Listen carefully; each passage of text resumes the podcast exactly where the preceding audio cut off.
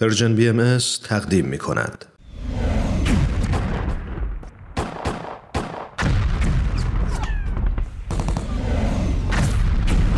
معماران صلح.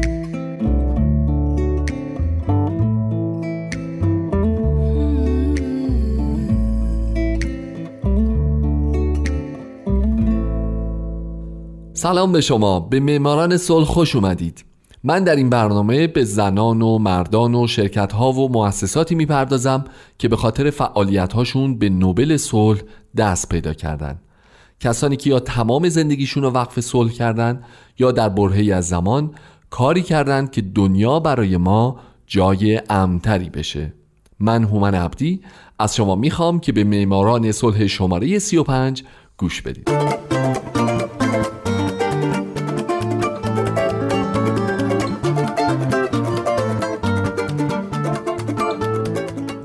هفته سال 1930 میلادی لارس اولاف جاناتان سودربلوم.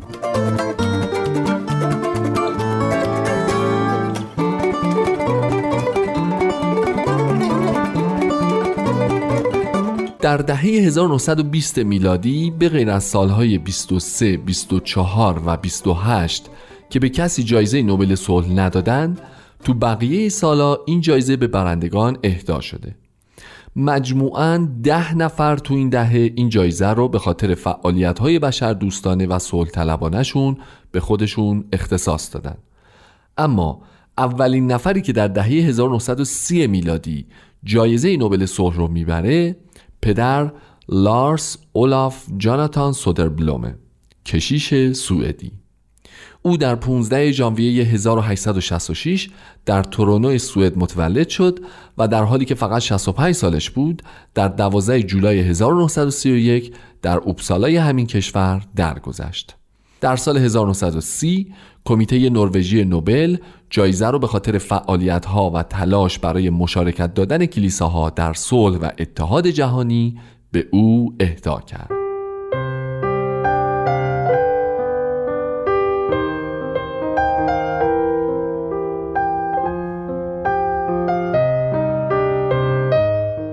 نکته جالب در مورد پدر سودر بلوم که به پدر نیتن معروف بود اینه که زندگی حرفه‌ای او با یک طبعه سوئدی دیگه یعنی آلفرد نوبل هم شروع و هم تموم شد.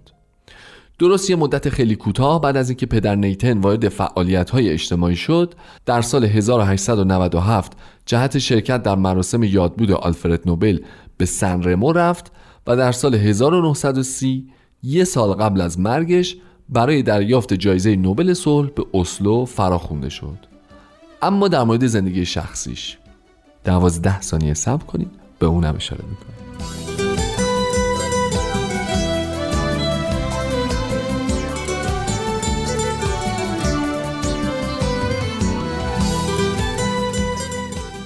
پدر نیتن همونطور که گفتم در تورونو به دنیا آمد پدرش کشیشی وارسته و پرهیزگار بود.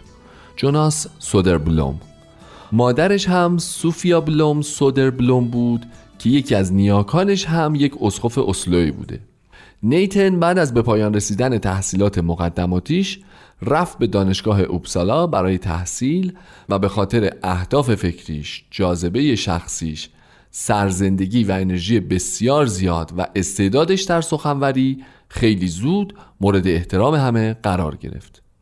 او در سال 1886 لیسانس خود را با رتبه ممتاز در زبان یونانی، عربی و لاتین دریافت کرد و این سابقه درخشان در زمینه یادگیری زبان زمینه تحصیل اون رو در دانشکده الهیات دانشگاه اوبسالا فراهم کرد.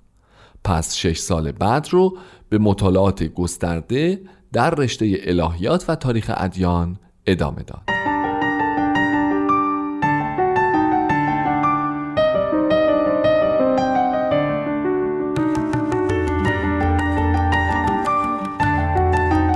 همزمان با تحصیل نیتن از سال 1888 برای پنج سال سردبیر نشریه انجمن مبلغین دانشجویی بود. وقتی در سال 1890 در کنفرانس دانشجویان مسیحی در نیو انگلند شرکت کرد بعد از شنیدن سخنرانی یک کشیش یه جورایی راه و هدف آیندهش براش روشن شد. او بعد از شرکت در این سخنرانی در دفتر خاطراتش می نویسه خداوندا به من فروتنی و حکمت عطا کن تا در راه تحقق هدف بزرگ اتحاد کلیسای تو خدمت کنم.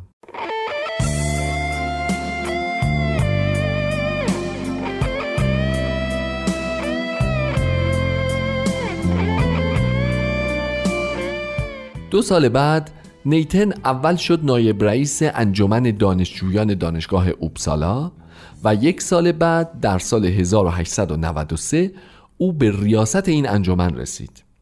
تو همین سال 93 بود که نیتن کشیش یک بیمارستان روانی در اوبسالا هم شد جایی که عشق زندگیش رو پیدا کرد. نیتن عاشق آنا فورسل یک دانشجوی با استعداد و یکی از 20 دختر بین 1700 دانشجوی پسر در دانشگاه اوبسالا شد. از او درخواست ازدواج کرد و این دو با هم ازدواج کردند. آنا 13 فرزند به دنیا آورد و البته در تهیه بسیاری از آثار منتشر شده سودر بلوم با او همکاری کرد.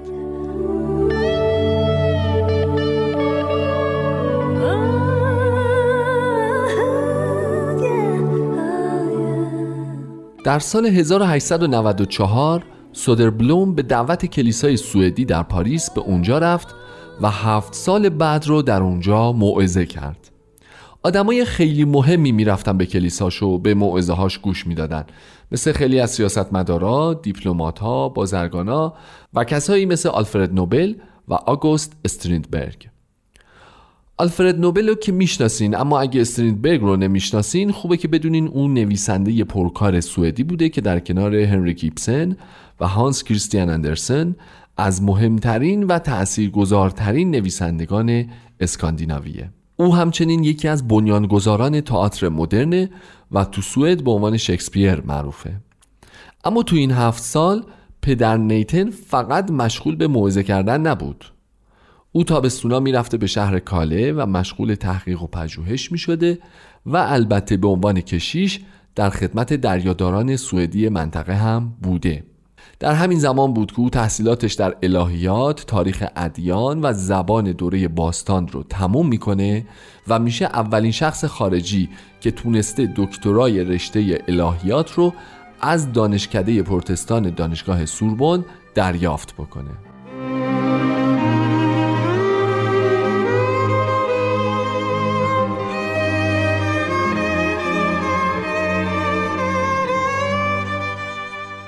دوران زندگی در فرانسه و پاریس برای لارس اولاف جاناتان سودربلوم معروف به پدر نیتن برنده جایزه نوبل صلح در سال 1930 دوران بسیار پرباری بود. چارلز جی کورتیس که زندگی نامه او رو نوشته معتقده این دوران و فعالیت های اجتماعی که او در این زمان به اونها مشغول بوده دیدگاه جهانبینی بهش میده و اعتقادات الهی اون رو محکمتر می‌کنه. بعد از اینکه پدر نیتن از کلیسای سوئدی های پاریس میاد بیرون میره و یک کرسی در دانشکده الهیات دانشگاه اوپسالا می‌گیره و این کرسی رو تا سال 1914 حفظ می‌کنه. ضمن اینکه به طور همزمان بین سالهای 1912 تا 14 هم یک کرسی تو دانشگاه لایپزیگ می‌گیره و اونجا هم به تدریس مشغول میشه. پدر نیتن تو این 13 14 سال کارهای دیگه ای هم کرد. از جمله کتابای زیادی نوشت در زمینه تاریخ ادیان، روانشناسی دینی و فلسفه دینی. همچنین او تو این دوران تونست نوعی احیای مذهب رو در سوئد رهبری کنه و به حوزه های دینی قدر و اعتبار بده. اینا باعث شد که در سال 1914 او بشه اسقف اعظم اوپسالا و البته کمی بعد بشه کشیش ارشد کلیسای سوئد. از این زمان تا آخر زندگیش پدر نیتن به اموری مثل نظارت بر انجام وظیفه رؤسای تشکیلات کلیساها بازدید از کلیساهای سراسر کشور جمعآوری پول برای بازگشایی کلیساهای قدیمی و ساخت کلیساهای جدید احیای مراسم قدیمی کلیسایی اداره کنفرانس ها و ارائه مشاوره به مدیریت دانشگاه اوپسالا مشغول بود و ضمنا در تمام طول این دوران به انجام تحقیقات و نوشتن کتاب هم می پرداخت.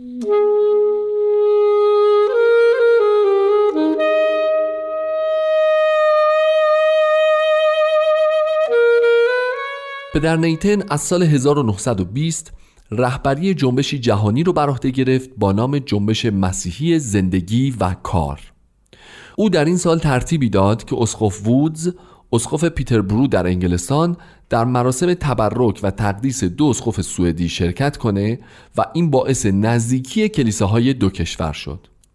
بعد پدر نیتن دریافت که دلایل مختلفی باعث اختلال در جنبش جهانی کلیسا و اختلاف بین کلیساهای کشورهای مختلفه. دلایلی از قبیل مقامات کلیساهای فرانسوی، آلمانی و آمریکایی که محافظه کار بودند اسقف اعظم کانتربری که محتاط بود ریش سفیدان کلیساهای ارتودکس شرق که به تازگی از انزوا بیرون اومده بودند کلیسای کاتولیک روم که با همه مخالف بودند و طرفداران که عموما مردمانی فاقد قدرت و اختیار بودند.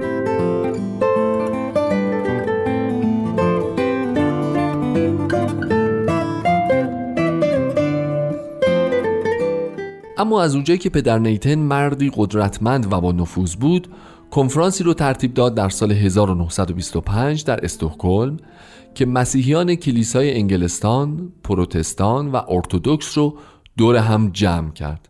اما روم در این کنفرانس شرکت نکرد که باعث تأسف پدر نیتن شد.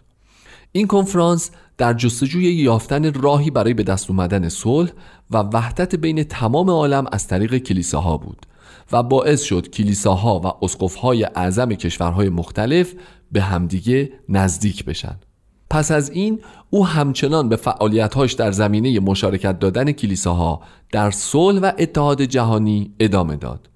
او سخنرانی های بسیاری در سوئد و کشورهای مختلف انجام داد که این سخنرانی ها در دو جلد کتاب بعدها منتشر شد. دو جلد کتابی که برای اونها پدر نیتن در آخرین روز عمرش در دوازده جولای 1931 این عنوان رو انتخاب کرد. خدای جاودانی.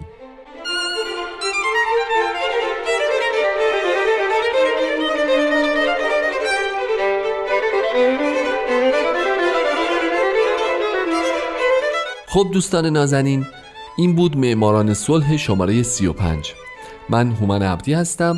و امیدوارم شمایی که الان یکی از شنونده های برنامه من هستید در آینده یکی از برندگان جایزه نوبل صلح باشید. شاد باشید و خدا نگهدار.